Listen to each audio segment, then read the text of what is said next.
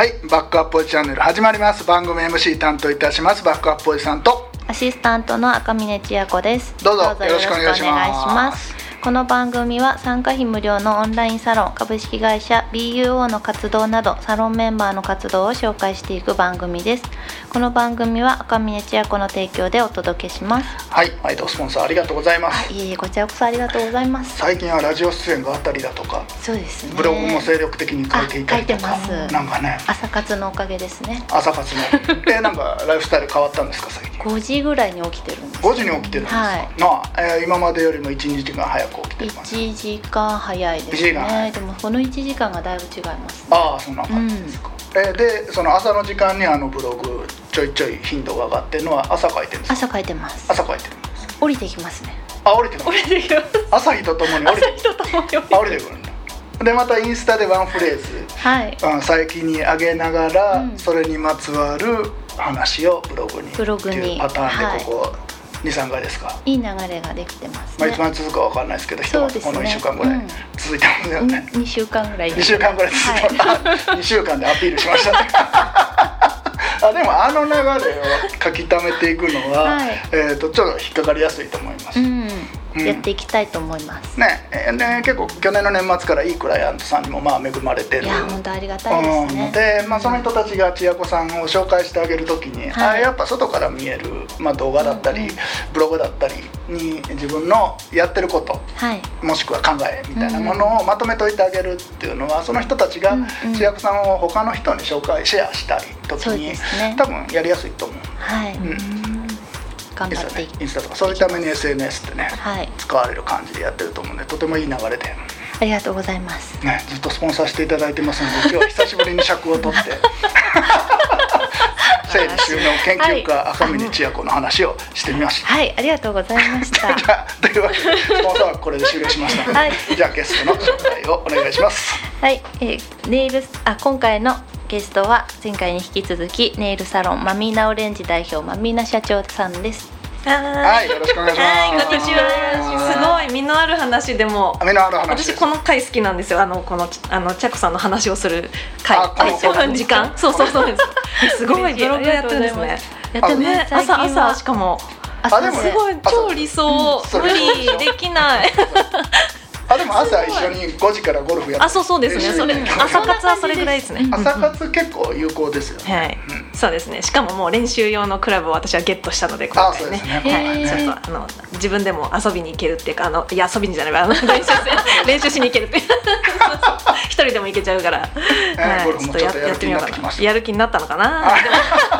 そう結果でもやっぱ私練習しない方がおもろいんですよ。そのあのコンペが面白い結果になるんで、へー。はい、私練習しちゃかですねそうそうそうそう。受け狙うかちゃんとやるか。あの BO のゴルフコンペも、まあ初心者で初めてのコースの人にはスーパーハンデ。って言って、うん。うん。もうグリーンに乗ったら OK っていうパターン握らないシステム。を、そうそうそうそう。そう。うん。もう恐ろしいことにワンオンたまたましちゃったらそれでイーグルなんですよ。そう。んパースリーうん。でそのイーグルなんてプロがやってもなかなか出ない。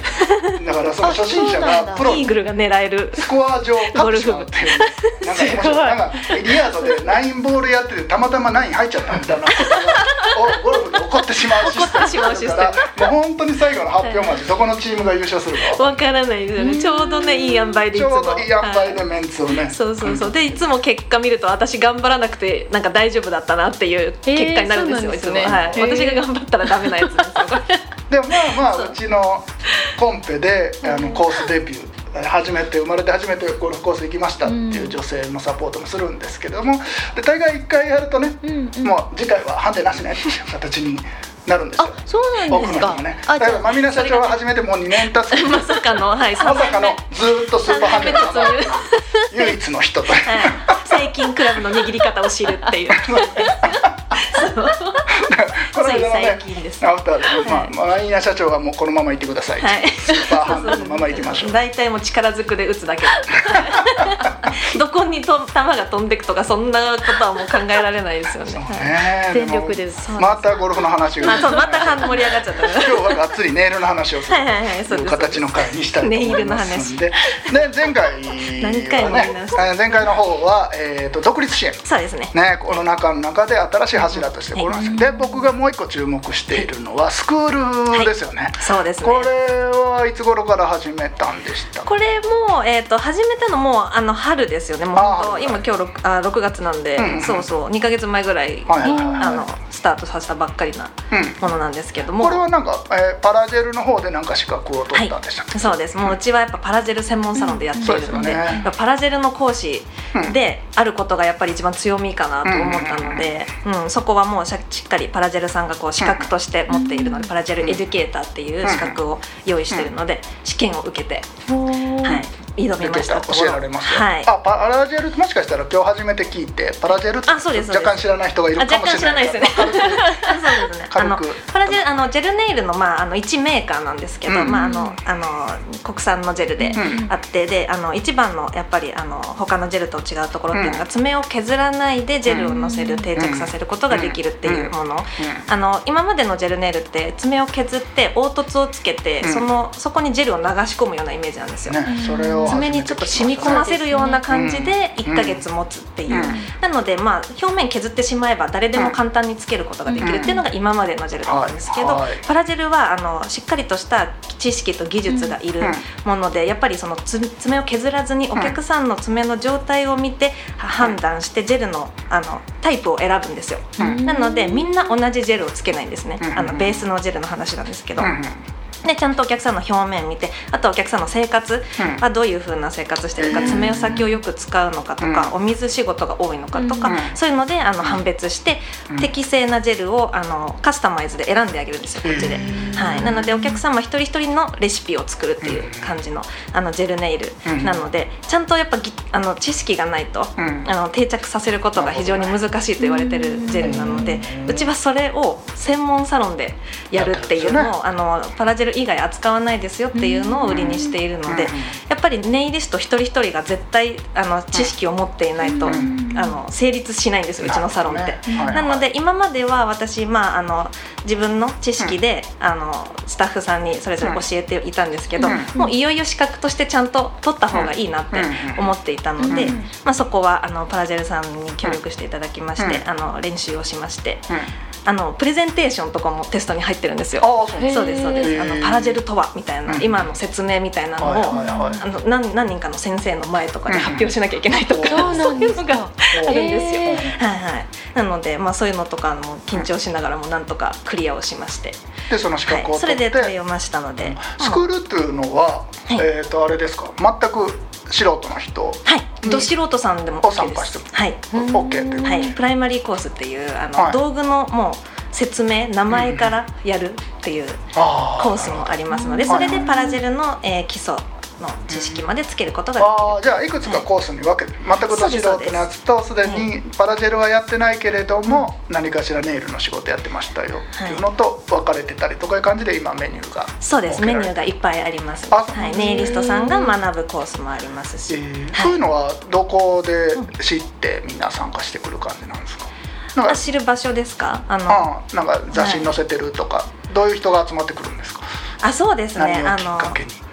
もうきっかけはでもやっぱりパラジェルをもともとお客さんでやってて、へー。やり自分もやりたいみたいな。ああそういう人が多いそうそうっていう人が多いですかねやっぱり、うん、実際やってもらっててすごいあのうんパラジェルってうん。本当に爪削らないからどんどん私の爪が強くなっていって、ジェルネイルとかをそれこそステージとかでやられてる方がまあ感動してますよね、い。だから爪を痛めないそうですそうです、うん。うん。なのでやっぱあの本当の美しさってそこにあると思ってるので自分のやっぱり持っているものがうん美しいことが一番美しいのでうん。そうん。やっぱり傷つけてうんやるのって私はちょっと違うなと思っていたのうんですごいパラジェルさんの考え方にあのすごく同意してるはいはい。いてっていうのでまあやってるんですけどうん。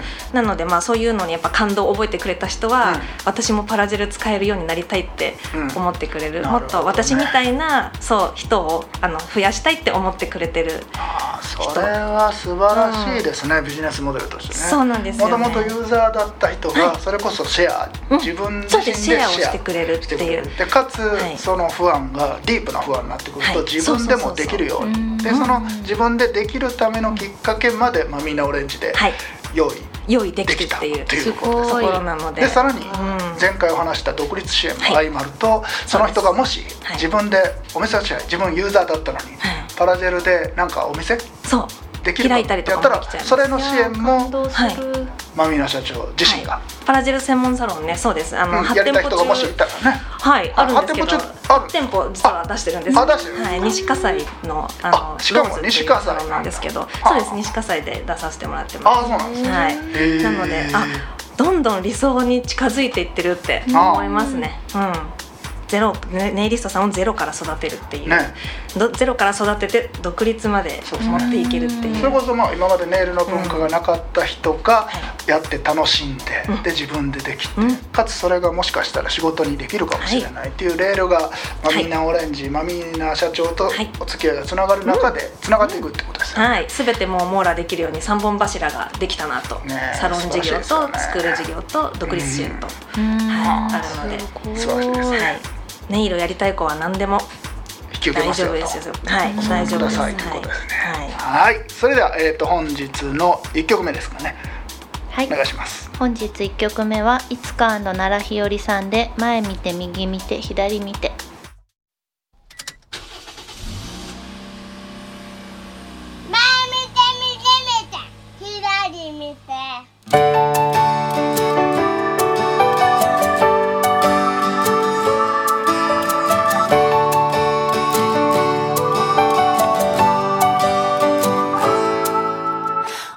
横断歩道を渡るとき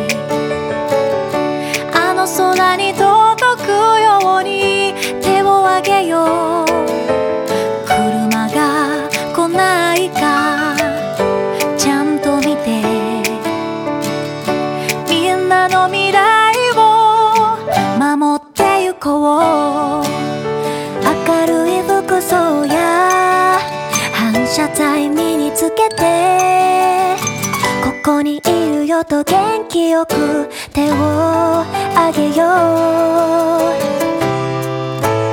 歩行者ファーストいつでもみんなで安心作ろう。輝く明るい道を安心安全ロード。前見て右見て左見て。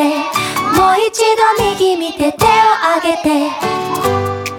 はい、えー、と本日の1曲目はいつか奈良日和さんで前見て右見て左見てということですけれども、うん。こちらもまたマミーナ社長ゆまあかりの可愛い曲ですよね。ねえうん幼稚園とか子供向け、あ、息子が大ファンはい、交通安全です。もねうすごいすごい前見て右見て左見てます。なん。かこれ えだってなんかもんじゃ焼き一緒に食べに行った時、はい。なんか歌ってました歌ってました。そう。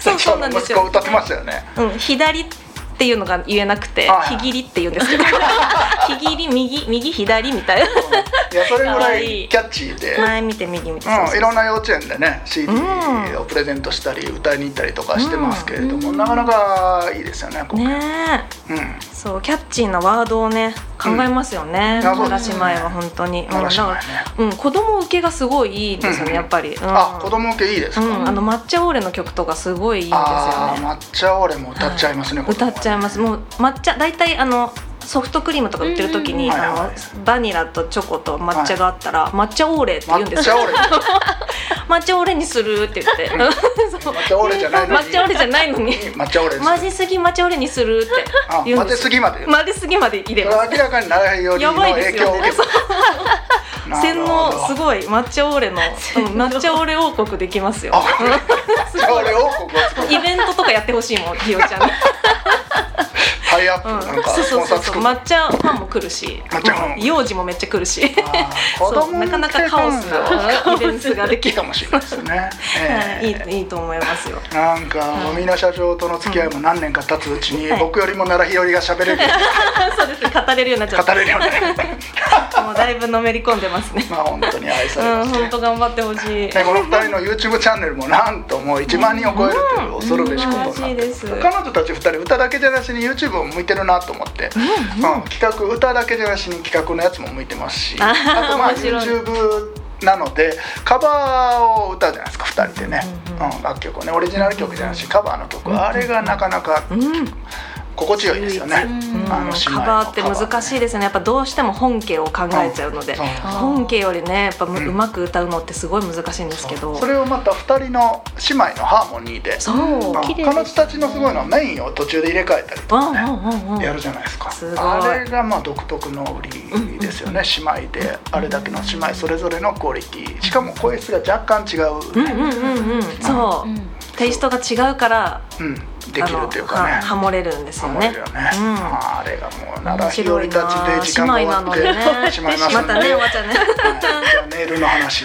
ネイルの話ね、え っとまあ、はい。日本の柱がね加わって独立支援とスクールとい。うことで、スクールの方も、まあ、長年、まあ、みんな社長とねあ会ってから話していってやっぱり実際の実店舗の方でも、な人を育てる、店の中で人を育てるっていうのがなかなか苦労というか、うん。なあとどうしようかなみたいなことはね、定着しなかったり、うん。定着しないですえーとリーダーとして育っていこうとしたらなんか考え方がちょっと合わなかったりとかいうのをずっと繰り返してきたように、まあ肌で見てて思うわけなんですけども、はい。まあ、ゼロからそのスクールから教えて、はい。まあ、みんな社長と人となりだったり、そのそのネイルに関する思いだったりうん。っていうことを、えー、と一緒に共有できる人たちがその独立支援の方独立店舗でもいいですし、まあ、はいみんなオオレンジでも働いて、パラジェル大好きって人が働いてくれると、ちょっとなんか、まあ、みんな社長がやりたかったイメージ通りそうですそうです。はい、うん。私が望んでた通りのことになってきてるなと思っていて、今そうですよね。はい、あのパラジェルエデュケーターさんって全国に100人ぐらいいるんですけど、うんあそうなんですね。そうなんですよ。であのなので私と同じカリキュラムの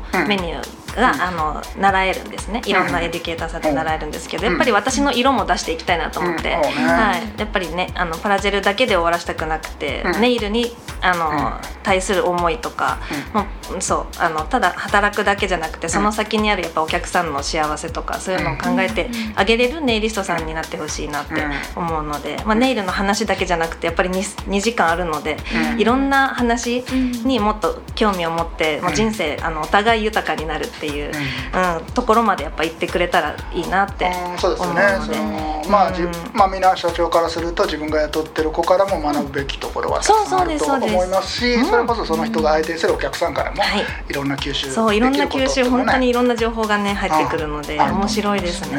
うん。はい、だ本当にもう人としてなんかすごく成長できる場所だなネイルサロンってって思うんですよ。うん、なのでまあそういうところも教えていきたいなと思ってるので、そうですね、はい。でもみんなまあ前回の去年のねインタビューでもさせていただいたみたいにまあみんな社長自身が自分自身がまあお店を持とうと言った時に、まあ子供ができて、自分自身が勤めなってやるだと一回辞めて、うん。うん。戻るみたいな感じのことをやらなきゃいけないところ自分でお店を持っちゃったら、はい自分の戻る場所をはい。作っちゃおうよって発想で、まあ、自分がやった時に、うそれをおたくさんの、うん、うん、ネイルそうですね。関わる人たちに。関わる人たちにうん。提供したい、そうですね。感じで、えー自分自身の出発点と同じものを重ね合わせて広げていけそうな土台がこのはい。大ピンチからスター大トした。このピンチを1 1年年で作り上げました。はい。そうですね。辛い時こそやっぱしんどい時こそ走らないとうん。いけないかなって私は思ってるので、うん。はい。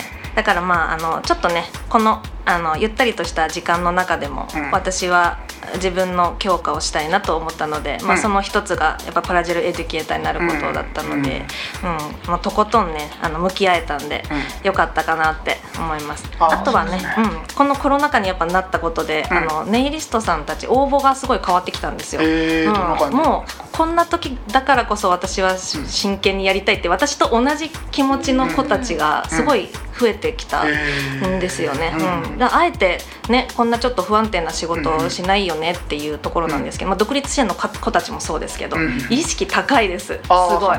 そうそうですそうです、うん、なんか自分が自分がなんかどうやっぱあの給料がこれぐらい欲しいとか,、うん。なんかそういう話とかよりも、うん。あのどういうふうにしていきたいかっていう、うん。あの気持ちの方が高いというか、うん。まあ、今はちょっと稼げない時期だけれども、うん。その中でもあのネイルのことをもっとあの好きになってくれるお客さんを増やしたいとかそういうビジョンの方にちゃんとあのフォーカスが当たってる子たちがすごい来てくれるようになりましたね。うんうん楽しみですね。そうですね。そう話が聞けるのもね、楽しみ。いいまあよよいい時代になったかなと私は実は思っています。そうですね。本質的にそのすべいろんなジャンル、まあ、音音楽も結構うん。でいたい時期がまあ未だに実は続いてますけれども、やっぱり本当に音楽のことが好きうんな人が、うん。まあ、残っていくというか、そうそうそう愛され続けますし、うん。なんていうのかな活動ができない中でやっぱ歌ってる演者の人も知り合いが多いですけど、やっぱり自分は音楽が好きなんだなという感じそうの、再確認できるいいね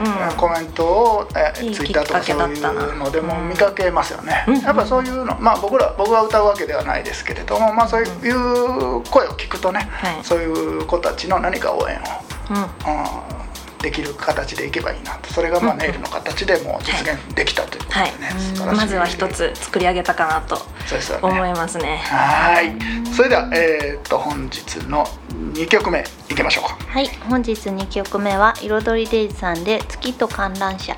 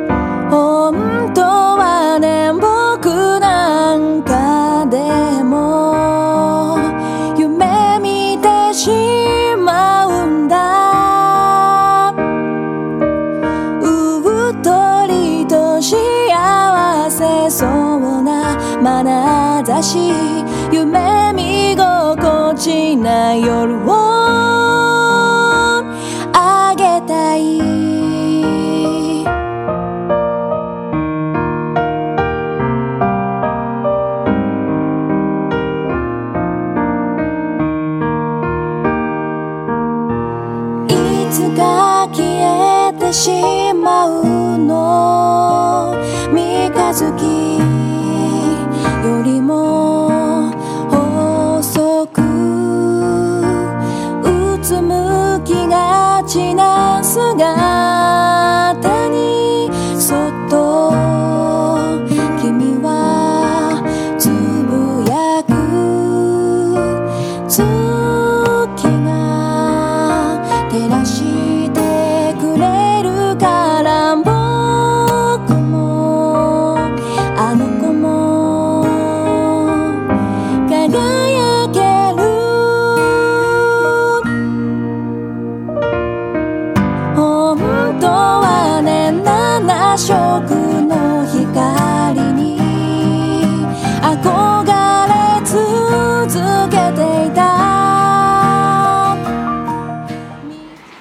はい、えー本日2曲目は彩りデイズさんで月と観覧車ですね。はい。はい、これこの間のね、うん。美容ライブの方でね、はい。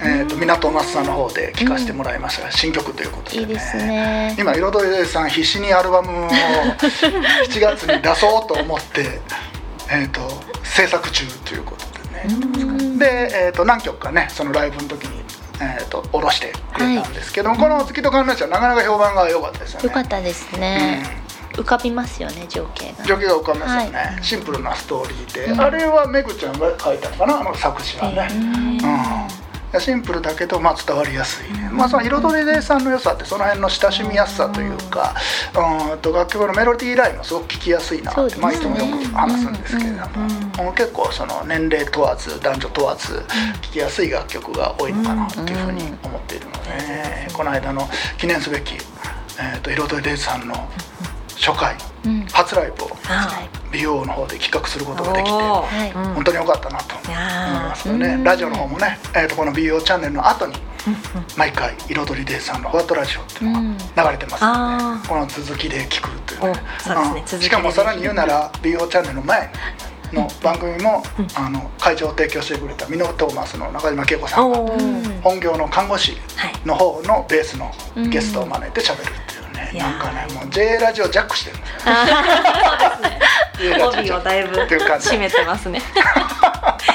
な感じで。ね。で今日もね、えー、とマミーナ社長に1年ぶりに来てもらいましたけれども、激動のこの1年ね、うん激動のうん。そんな中でマミーナ社長がえーともがきながらも僕的には前々からマミーナ社長と話してたような理想形に、うんうん。がっつり近づいてきたんじゃないのかな。そうですね。と。はい。階段上がりまししたよね確実に。たね。はい。うん。でしかも、うん話してくれたように自分の理想に近づくと同時に多くの人の支援がそううん。のレールを引いてあげられたっていう感じじゃないですかね。そうですね。まあねあの本当にネイリストってあの本当に面白い仕事なんで。うん。はい。それをねもっといろんな人に知ってもらってうん。お店をねいっぱい作って、まああのそのネイルだけにとどまらずね、うん。あのやっぱ綺麗になることっていう自分が綺麗になることって相手もにも喜んでもらえるし、そうですね。もう社会貢献なんですよね、うん。美って、うん、美容って。確かに。うん。そうなんですうん、音ね男性も喜んでくれるし。そう。う。ん。誤解もうラジオだからあんまり喋らない方がいいのかもしれない。誤解を恐れずに言うとねはいはいブス。うんデブっていうのは、うん。その見てくれじゃなくて そうそうそう。の気持ちがブス、うん、そうですそうです。て感じ。努力してないって感じに見えちゃう、うん見えてしまいますよね。ね。それがものすごくもったいない。なんかいわゆるうん。顔の造作っていうのは変え、まあ、清潔しない以外はうん変えられないのだけれども、それなりになんか自信を持って生きてる人っていうのは魅力的に男性も女性も映る感じにそれがね指先一つきれいにするだけで気分よく1そうなんでヶ月、すはい。今日一日過ごせるっていうのを提供するのが、まあ、ネイルサロンの、まあ、大きなはい。仕事なのかなって。そうですね、うん思ったりしますんでね、それがいやー着実に。あと僕があこの1年で感動してるのがね、はいえー、とあなたの旦那さんのあまあ、サラリーマンをね、はい。実はねもしかしたらね。続けてましたけれども、はい。それをやめさせてあげられそうだ、うん、そうですね。それはね、い。そこまでね実は奥来ててますよ。ね超かっこいいな。いやーいやもともとはやっぱ旦那のね支援があったのでやってくれたところがあって、まあ、それをお互い持ちつ持たれつで、まあ、大概の女性が起業した時ってうん旦那の収入ベースで生活不安がない中、はいプラスアルファってまあそれも、えー、と素晴らしい稼ぎのいい旦那さんももらえたということで、女性の実力だとは思うのだけれども、うんまあ今までね一緒にやってきたけれど。もね旦那さんの考え方で、はい。あ自分は生活サラリーマンははい。辞めないで続けるよと。しかも音楽をやっていた旦那がね。そうですね、あはい、カリスマであった、カリスマであった旦那がやるよ。カリスマに返り咲く日が、ね、それでおそらく来るん結婚して何年か経って一緒に実は一緒にねはい。手がけていたネイルサロンが軌道に乗ってうん。もうすぐ旦那さんを会社自由にさせてあげられそうだとそうですね、うん本当にかっこいいストーリーはい、この夫婦がね自由になったらやばいですよ。やばいです。よ 止められる人はいないですよ。まあひとまずなんかカリスマに戻ってもらってそうですね。どっかでステージを用意するのがまず美容としての最初の仕事一発目の目標としてね。いきましょうそのためにこの番組でも毎回カリス何の了マを流して。了承も得てないんですよ。あわかりまああんまり僕の言うこと言うこと聞くでしょあの人。なんだかんだやっちゃうと思います。徳光さんとは飲んでこいっていうね旦那ですはい。面白いですね、はい、思い切ってまたねこの一年も行きたいと思います。そうですね、はい。さらなる進化を、うん。マミネオレンジね、うん。まだまだえーしてくれると思いますので期待しております、はい。ありがとうございます。それでははい本日のゲストはマミネオレンジ代表、マミネ社長でした。どうもありがとうございました。ありがとうございました